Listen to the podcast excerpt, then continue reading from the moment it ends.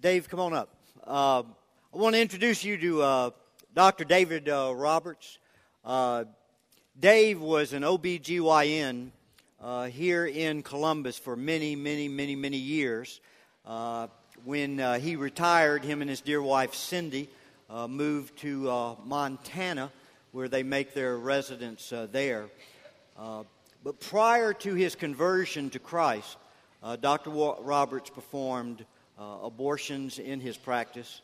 And as a result of his conversion, he uh, dramatically reversed his position. And as I shared with the conference attendees on Friday night, he became the greatest pro life champion in the medical community that I have ever met. And uh, he's a wonderful, wonderful man of God. He's very instrumental in the early days of our ministry as we were starting our pregnancy center here in uh, Columbus. He has stayed involved in this ministry. He's working for a pregnancy center right now out in Montana. And so uh, you welcome uh, Dr. Dave Roberts as he comes to share his testimony. Amen.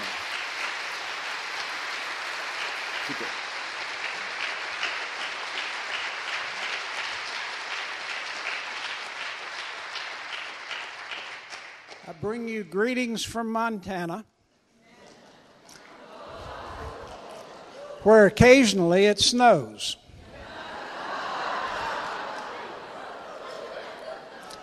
That, by the way, is pretty close to our home, and the snow is 25 feet deep. Come see us. it's a great pleasure to be here. This is the place where I came to the Lord. This is the place where God gave me convictions for the first time in my life. Uh, this is the place where I met my wife. Uh, this place means a lot to me. Uh, I thought I was a Christian. In fact, I had been uh, the youth director at a church. I'd been asked to be the president of a congregation of a church. And I turned them down because I knew that I really didn't believe that stuff. Um, that was during the time that I first became involved with the subject of abortion. Uh, I thought abortion was wrong, that it should be illegal. And uh, during my residency, the state of South Carolina did what many states did, and that is they passed a law saying that abortion would be legal for reasons of the health of the mother. So, what happened at the Medical College of South Carolina was that uh, women who wanted abortion would come to the GYN clinic, and the receptionist would send them up to the psychiatry office. And they'd all sit in a big waiting room. Somebody would pass a sheet around with everyone's name. Then, pretty soon, they would get a sheet of paper back saying, Ms. or Mrs. So and so needs an abortion for reasons of mental health and they would carry that down to the clinic, and we would schedule them for an abortion. The load was so heavy that even though I thought it was wrong, I began to help my friends. In time, I began to believe that abortion was, uh, was a good thing, that I was helping people, uh, that women's lives were better because I was there. And as Francis Schaeffer said, that which you consider to be wrong today, without an absolute standard of right or wrong, you will accept tomorrow, and in time, you will practice, and eventually, you will try to legislate. And I even gave uh, some speeches around the state of South Carolina about how important it was to expand abortion services so that the uh, the people of the state would not be saddled with the expense of raising uh, a bunch more illegitimate children. When I moved to Columbus to start my practice, abortion was uh, a part of it, and financially, it was an important part. Once I began to uh, compromise on the subject of abortion, I began to compromise in many other areas and my life began a downhill spiral. I reached a point that all I could think of was suicide. I had some property out on Biggers Road with a big boulder overlooking a creek, and I decided that I'd take my pistol, go out, sit on that boulder, and that's where I would end it. But I thought I would give one last chance to the possibility of getting some help. And I didn't want to see a psychiatrist because I didn't want anyone in the medical community knowing that I had a problem, like I was the only person in the medical community with a problem. but I, I heard of this pastor that did a lot of counseling. So I made an appointment with David Howell at Edgewood Baptist Church. David, are you here? Okay. David Howell was the worst counselor that ever existed. He had absolutely no interest in any of my problems. He was interested in only one thing, and that was my problem. I didn't know the Lord. And he presented the gospel to me. Now, I had, I had told people about Jesus as I worked with youth groups before. I'd heard all that stuff, but until that moment, it never meant anything. Now, never before in my life had I ever cried. And my father had given me plenty of opportunities to cry. But I spent about an hour on my knees crying that day, and I've cried ever since. Maybe I caught it from Brother David. and I left there not really knowing what had happened, but I had peace. And the funny thing started happening. I had this overwhelming desire to read the Bible. And uh, I looked forward to the days and nights that I was stuck up in labor and delivery waiting on women to have babies because I could go in, sit down, and use the Gideon's Bible and read. And I read the Bible every free second. And God began to bring convictions. Now, I want somebody to stick their fingers in Andy Merritt's ears because he's liable to get a big head after what I say. Okay? One Sunday evening, I guess, David, you must have been gone somewhere. A crazy young associate pastor got up and gave a sermon on the subject of abortion. And I wrote down every single scripture reference because I knew that he was wrong. And I knew that I was helping women. And I went home that night to read all those references. I had me a piece of paper and I was going to put together my case so I could come back and prove to Andy Merritt that he didn't know what he was talking about. And I became convicted. And yes, Andy, sometimes people listen to your sermons. and sometimes it affects their life. The next morning, I went into the office and I told my receptionist, well, let me back up. That was a difficult night. I, like everybody else, I can spend more money than I can make. And I was already having financial problems. And I, I knew that I had to stop doing abortions, but if I did, I might even go bankrupt. And I tried to argue with God all night long about why I could not stop. And finally, I got on my knees and I said, God, if I go bankrupt, then I go bankrupt. But I'm going to stop. So I went into the office and I told my receptionist that if I had anybody scheduled for an abortion, call them and tell them that they'd have to get someone else to do it. That if anyone called,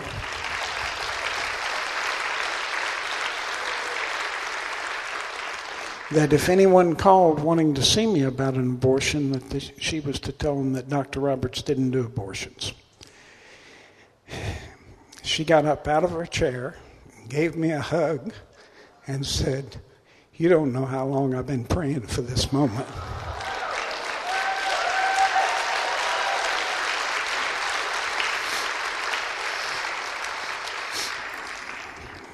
And guess what? That was my best month financially that I ever had in my practice.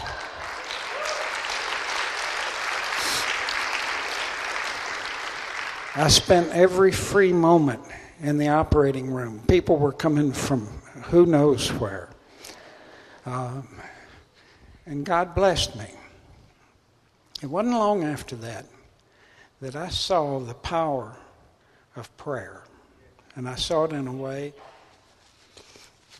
that I never expected to see it. I happened to find out that the city's property tax money was being used to pay for abortions.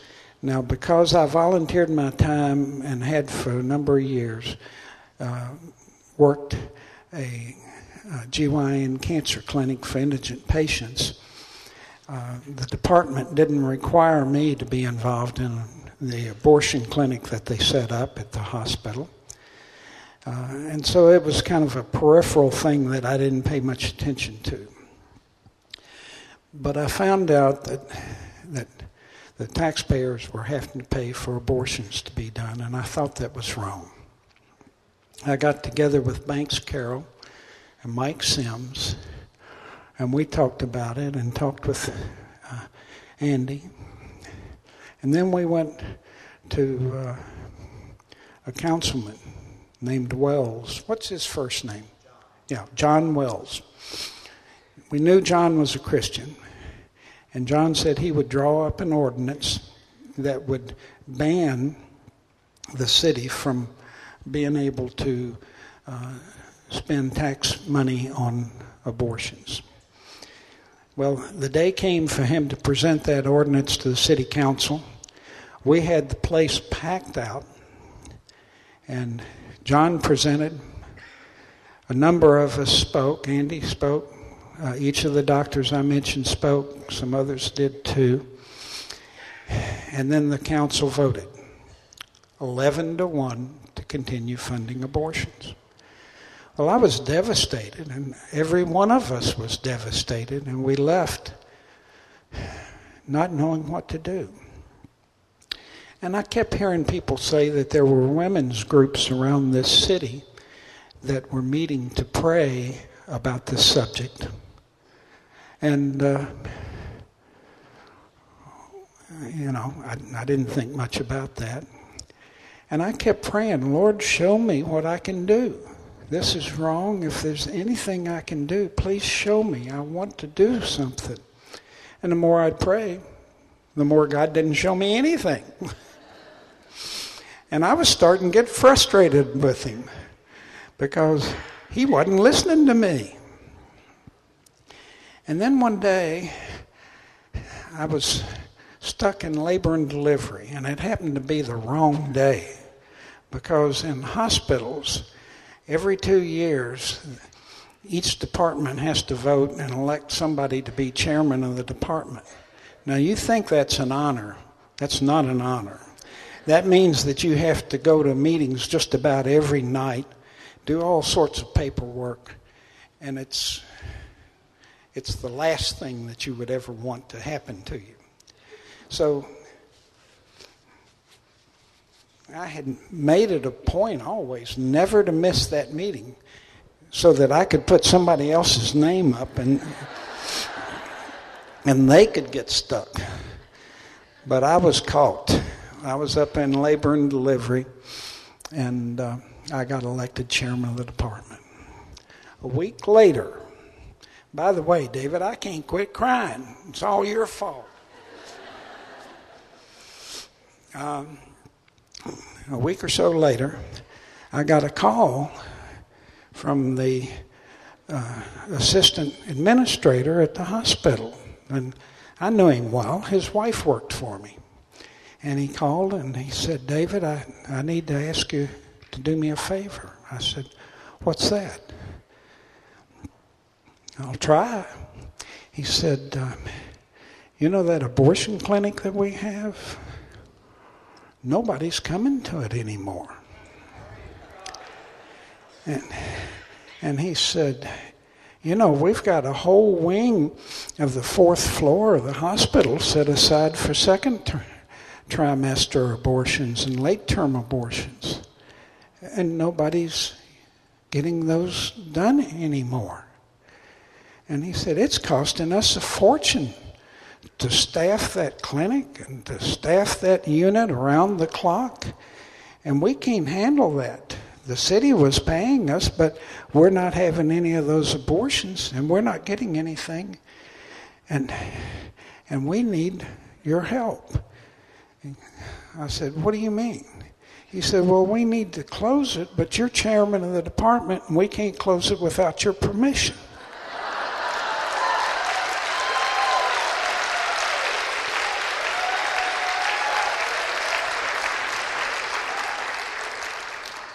I said, Do you know who I am? He said, Yes. I said, Do you know my stand on abortion? He said, Of course I do. I said, uh, Well, then why did you call me? He said, I've got to have your permission. I said, Well, you've got it. and so it closed. And guess why God hadn't shown me anything to do? He had done it.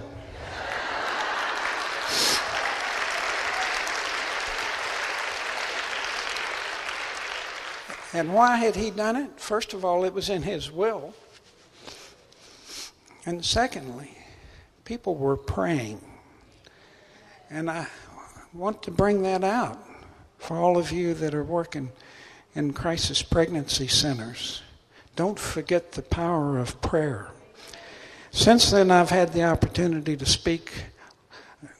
I haven't gotten to California yet, but I've spoken in a lot of parts of this country on the subject of abortion, and the one thing that I always remind people of is if we've had 55 million babies killed by abortion, we've probably got at least 35 million women whose lives have been devastated by abortion.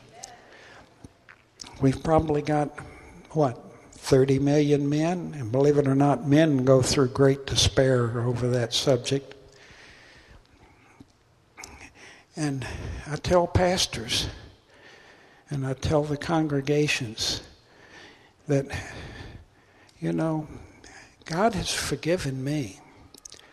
And if you've had an abortion, or if you've been involved in the life of someone having an abortion, God's waiting with open arms to forgive you. And that's where the healing comes from. And if I'm speaking to anyone here who has had an abortion done or who has encouraged a woman to have an abortion done, and you've been holding that in, just remember God forgave me. He wants to forgive you. Okay? And speak with someone. Speak with Andy. Speak with me. Speak with anybody. But don't carry that burden any longer. Now, I feel inclined, and I told Andy that I kept praying as I came down here. And the one thing that kept coming to mind doesn't have anything to do with the subject of abortion. But if you will look in your Bibles, and I would encourage you to do it, and go to the second chapter of John.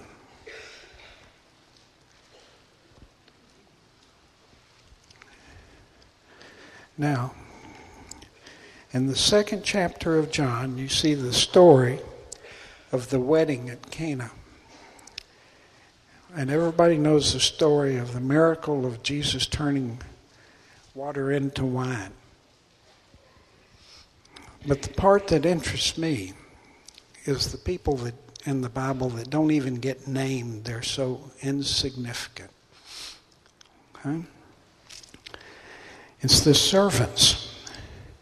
Now, as we look at this, we see that on the third day there was a wedding in Cana of Galilee, and the mother of Jesus was there.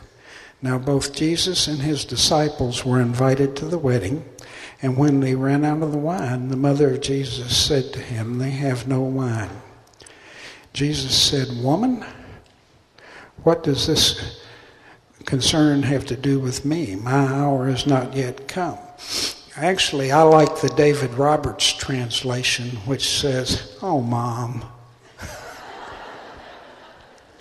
because I think that really is more what Jesus meant. And then look at the next line. His mother did what all mothers do. She ignored him. And his mother said to the servants, Whatever he says to you, do it. And so Jesus told them to get water. Now, those containers were about 60 gallons. So those guys made a lot of trips back and forth with a jug of water, filling those things up. And that doesn't seem like a very religious act. You, you, you don't get your name on the billboards as being the man of the year for carrying a jug of water. But because they did it, they were privileged to be a part of a great miracle. Now, in this church, right now, I'm convinced that there are some of you that God's been talking to for a long time. And you know who you are, and that there's something that in a very quiet voice that just doesn't want to go away, He's wanting you to do something. Maybe it seems pretty insignificant, like carrying a jug of water.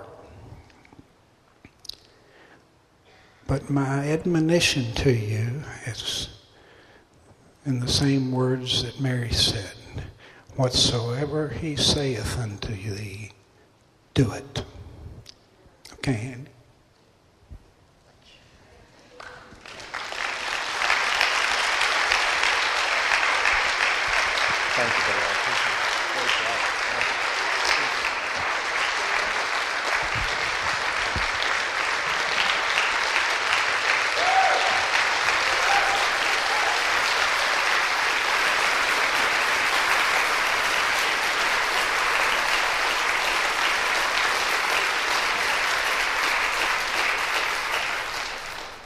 Uh, you conference attendees now, you can uh, take out your session notes, you can fold them and just put them in your Bible. Uh, there's no way we're going to be able to uh, cover that uh, session, uh, but I so appreciated what Dr. Roberts shared. So appreciated the investment he made in the early days of our pregnancy center ministry. We literally, I, you know, I shared that with you about our early history how it was his office that actually ran the pregnancy test for us. So uh, without his assistance, without his involvement, uh, we could never have begun in those uh, earliest uh, years. And then he always was our greatest uh, supporter uh, from the very beginning to this very day. CJ, just forget the PowerPoint. but I have 15 minutes. And I, I do want to stay on uh, what the topic of this morning would have been. For those of you that have not been a part of the conference, our focus has been on five uh, guarantees uh, when doing pregnancy center work. We've focused on Nehemiah chapter 4. If you're familiar with the book of Nehemiah, uh, they were given the task to rebuild the wall of Jerusalem that had been destroyed uh, many years prior by the uh, Babylonians when they came in and conquered uh, God's people because of their sin and then led them away uh, to captivity. And it's just an amazing story of how they uh, came together as one, as they united. And they accomplished this um, incredible feat in the short span of 52 days. And, uh, and out of that fourth chapter, we've already seen that uh, you can bank on it that opposition is going to be what? Innumerable. And we've also seen that discouragement is going to be what? Inevitable. But praise God, last night we saw that God is invincible. And then the fourth guarantee that you see, and that's where we just want to focus in these brief moments uh, that we have, is that unity is indomitable. Now, you may not be familiar with that word, but it simply means it's impossible to defeat. It's impossible to subdue. And reality is, whenever God's people unite under His lordship to follow Him, we are invincible. Because what? He is invincible. Uh, Nehemiah chapter 4, verses 19 through 20, these would have been the verses I would have focused in on. Um, Nehemiah said to the nobles, uh, to the officials, and to the rest of the people, he noticed, he said, The work, listen, the work is great and is extensive, and we are separated on the wall far from one another.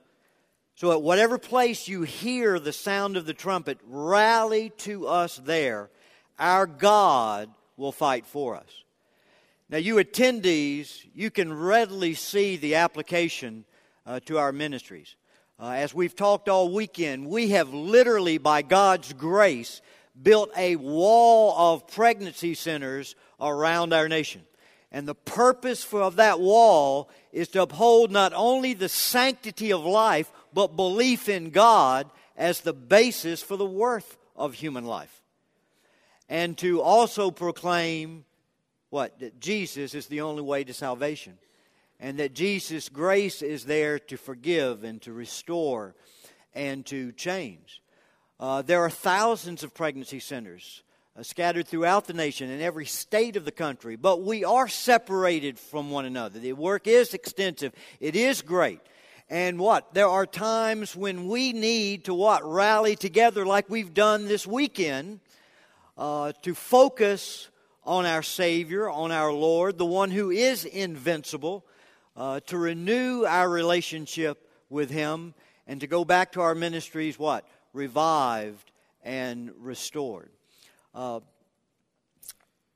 and unity within our individual ministries is absolutely indispensable among our boards, among our staff, and our volunteers. Listen to this great quote from uh, Jahar, uh, uh, Garrett Frost. The reason mountain climbers are tied together is to keep the sane ones from going home. I'll let that sink in just a moment. The reason mountain climbers are tied together is to keep the sane ones from going home. And then he went on, I don't know who said that or when or where, but I've chuckled over it, thought about it, and quoted it too. With a mountain of mercy behind me and a mountain of mission ahead, I need you, my sister, my brother. I need to be tied to you, and you to me too. We need each other to keep from bolting, fleeing in panic, and returning to unbelief. Wise words, whoever said them, I've placed them in my Bible.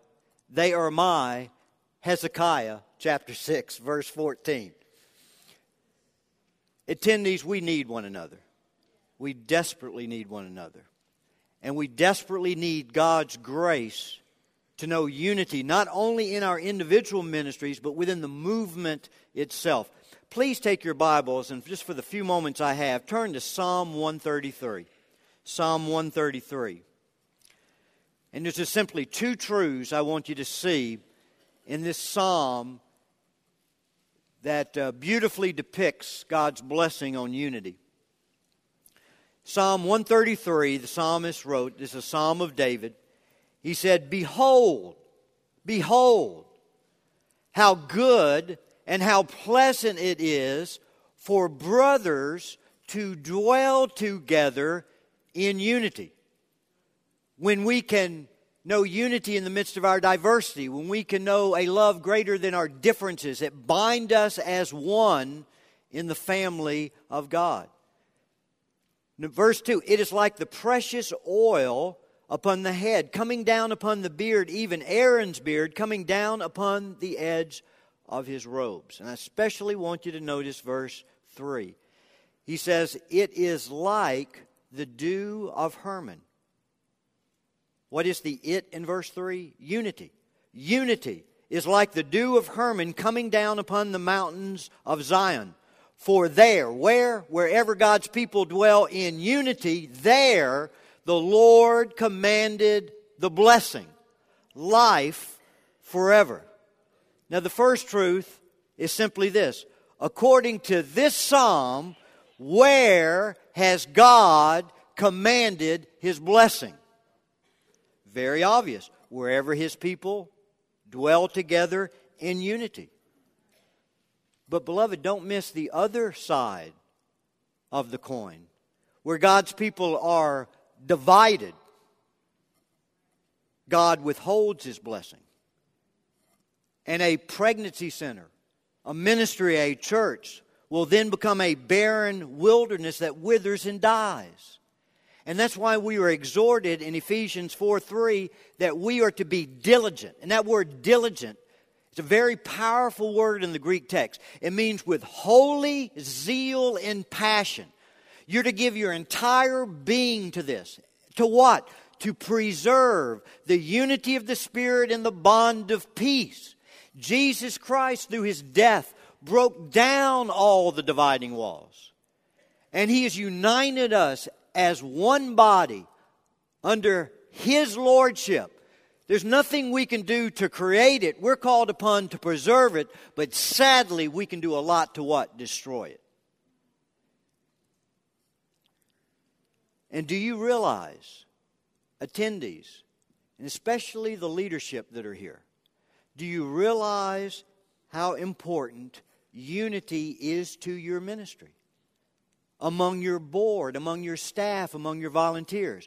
Do we realize how important unity is to the movement nationwide. You know, uh,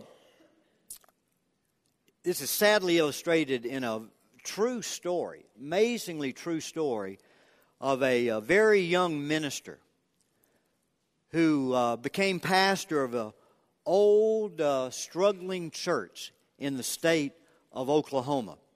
Uh, this young man came to the church with uh, great hopes, with uh, tremendous enthusiasm, with uh, wonderful energy, and he was confident, just absolutely confident, that as he trusted God, as he ministered, that God would revive the church, would renew the church, and uh, God would use the church to have an impact there in that community.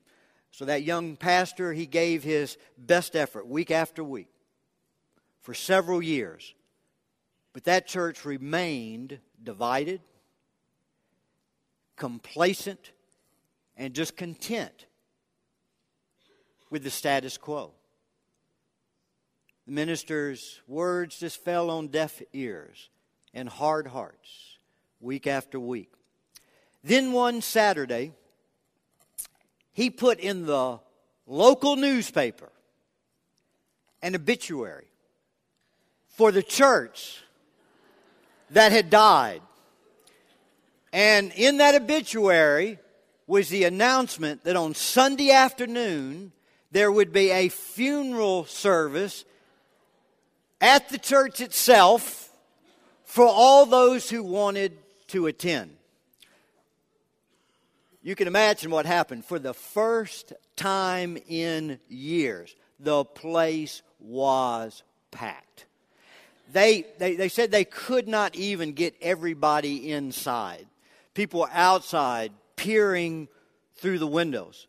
Uh, they were just uh, on their tiptoes, just what in the world's going on here? And to their, to their shock, when they showed up, uh, there was a casket right there at, at the front of the uh, sanctuary, just smothered with, with flowers. Well, as the pastor began his eulogy for the church, he shared that when he finished his eulogy, that they could pass by and view the remains of their dearly beloved uh, that they were putting to rest that day. So the, the, the, people could hardly wait for this young man to finish his message. They didn't hear a word that he said. Uh, they, they wanted him to finish where they could uh, see what was, was going to happen. Well, when he concluded his eulogy, he uh, slowly opened the casket as he removed, pushed back the, the flowers, and the people began to simply walk by, one by one. And as they each looked inside the casket,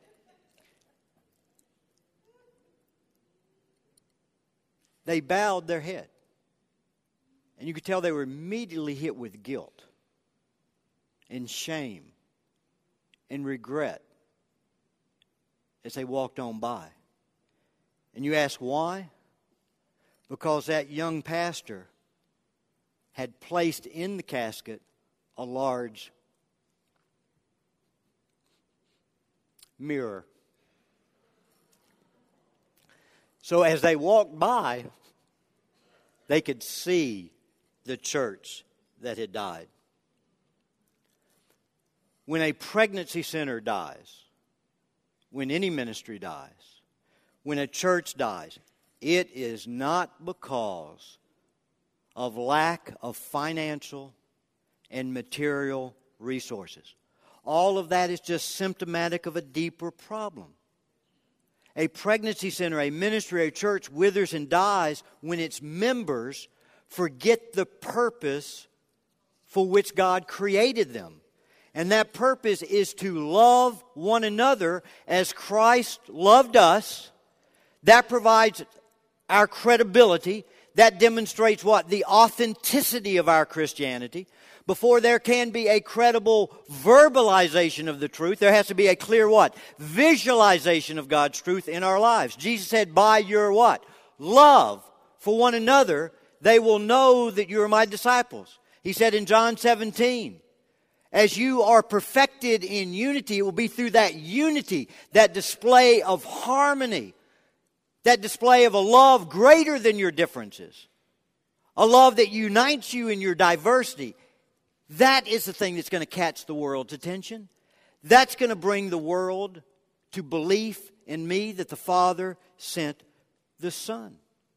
And then it's that same love that thrust us to what? Reach a lost world. That is our purpose. Amen? That's the purpose of our pregnancy centers. That's the purpose of our churches. To love one another as board, staff, volunteers. And then to be thrust out to love a lost world, to love our clients, to see these little ones saved from the slaughter of abortion, to have the opportunity to know their God given destiny. Now, look at the second truth that I want you to notice,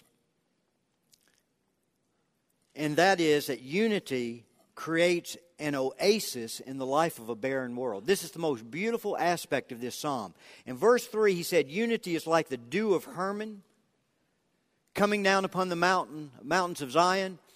Mount Hermon, this is a beautiful, beautiful truth and illustration. Mount Hermon is an anomaly.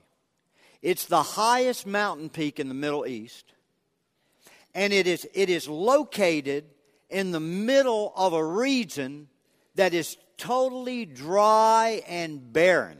I mean, it is just a wilderness that knows nothing but the kiss of death. But Mount Hermon itself is one of the most fertile regions in the entire world. I mean, the slopes of that mountain are green with plant life and growth and animal life. It, it is just literally this beautiful oasis in the middle of this desert area. And you say, how can that possibly be? And the answer is the dew of Hermon's. Because of the height of the mountain, the mountain stays snow capped year round. And that creates atmospheric conditions where every morning there are plentiful dews that fall along the slopes of that mountain. And dew like we have never seen here in the States. It's like there's been a torrential downpour of rain each and every day. And the psalmist is saying in verse 3 unity is like the dew of Hermon. When your boards, when your staff, when your volunteers, when they're coming together in unity under the lordship of Jesus Christ, where you truly love one another and you know harmony, God tells you, I'm going to bring the dew of my presence down upon you. I'm going to bring the dew of my life, my love, and I'm going to command my blessing upon your ministry. I'm going to transform your ministry into an oasis of life for those who are starved and dying in a lost world. Starved for true love, starved for true meaningful relationships, and void of Jesus and the life that he offers. Unity, therefore, unity, unity, unity among your board, staff, and volunteers. That is what's going to determine whether your pregnancy center becomes a life giving oasis or a dry, barren wilderness. Uh, this needs to be talked about a lot more. This is an area that's too often neglected in our ministries and in our churches, and we cannot neglect it any longer as Nehemiah said, the work is extensive and we are separated. And so we do need times to rally together. And in those times, to maintain Jesus is our first love. To reconcile and renew our love for one another, to know His blessing. And let me just finish with this. This is a, a burden, a dream that God's put on my heart. This is the first time I've ever shared this publicly. I've just held it close to my heart for the last two years. But this is a burden, a dream I have that I'd love to see within the pregnancy center movement. And there are some places in the country where this is happening uh, today. Uh, the state of Florida, with uh, what Mary Lou Hendry has done uh, through the uh, Baptist Children's Home there in Florida, is a great example. And then there are others. I know Kentucky is uh, doing this, and there are other places. But my dream would be that we would establish, whatever you want to call it, a stand the gap rally, whatever, for every state in the country. Where once a year, all the pregnancy centers in that state, for example, if, if it was Georgia or Alabama, once a year, all of the pregnancy centers in that state would come together. And I believe we could find pro life churches. And pro life churches that would be big enough that have the resources to make this happen and where it wouldn't be a financial burden on those that attend, very similar to what we do here.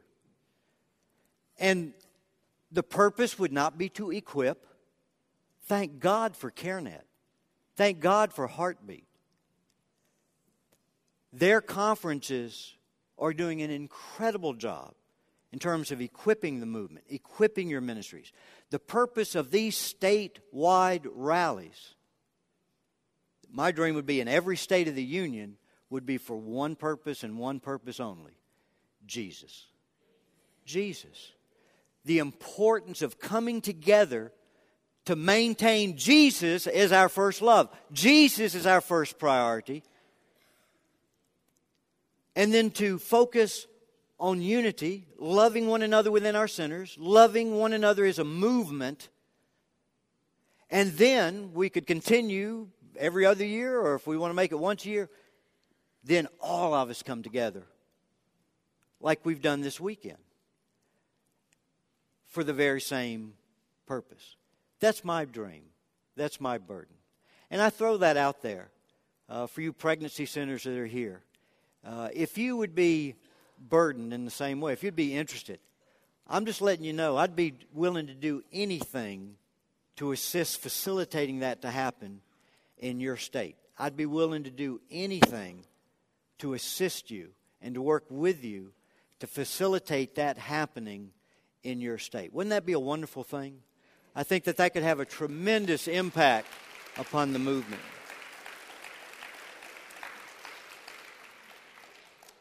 I've gone over. And they're going to be mad at me downstairs because they have the dinner ready. I think, uh, church family and other guests, you understand this is a very special weekend. So, uh, in just a second, I'll dismiss us. Uh, we won't have our traditional uh, invitation, but I trust God has worked. And of course, any and all of us are available to you to minister in any way. Uh, instructions for.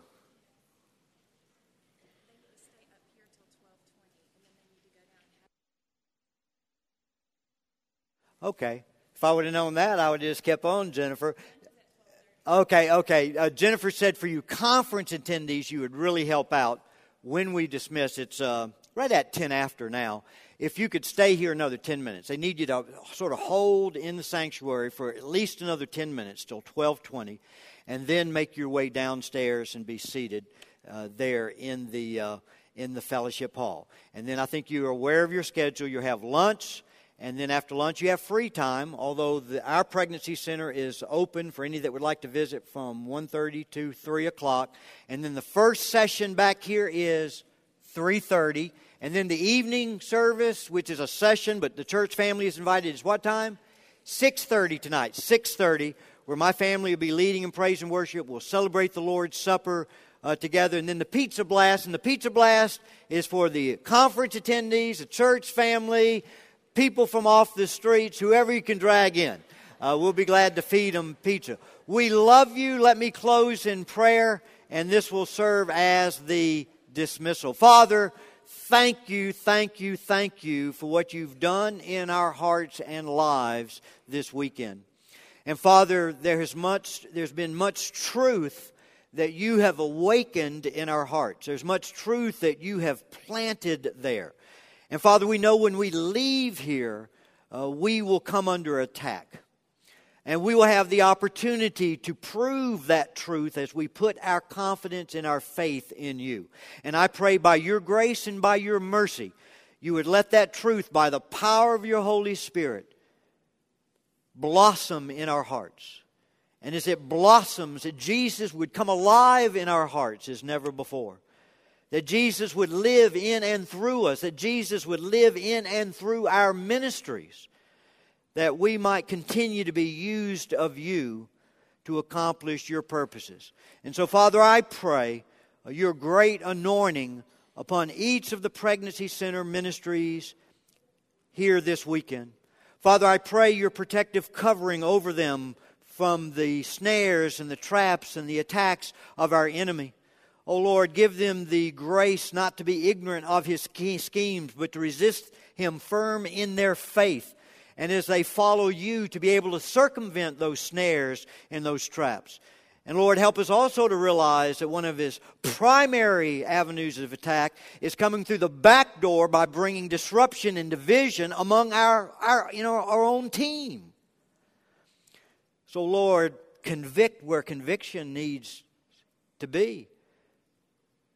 And where there's aught against one another, Lord, May we know the power of the cross reconciling us to one another, uh, to bring harmony and unity among our staff, among our boards, among our volunteers.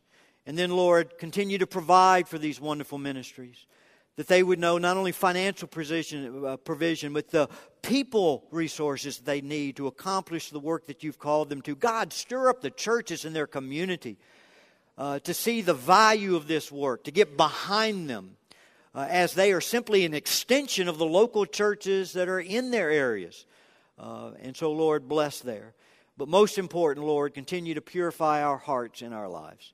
Let us never lose sight of the fact that there is no more important ingredient in ministry than our personal relationship with you. Nothing more important than maintaining Jesus at our first love, because it is out of that relationship that we become plugged into his person, plugged into his power to accomplish His plans. And Lord, in the name and authority of Jesus Christ, use these ministries to save many little ones from the slaughter of abortion. And then, Father, target those little ones that are being saved by our ministries.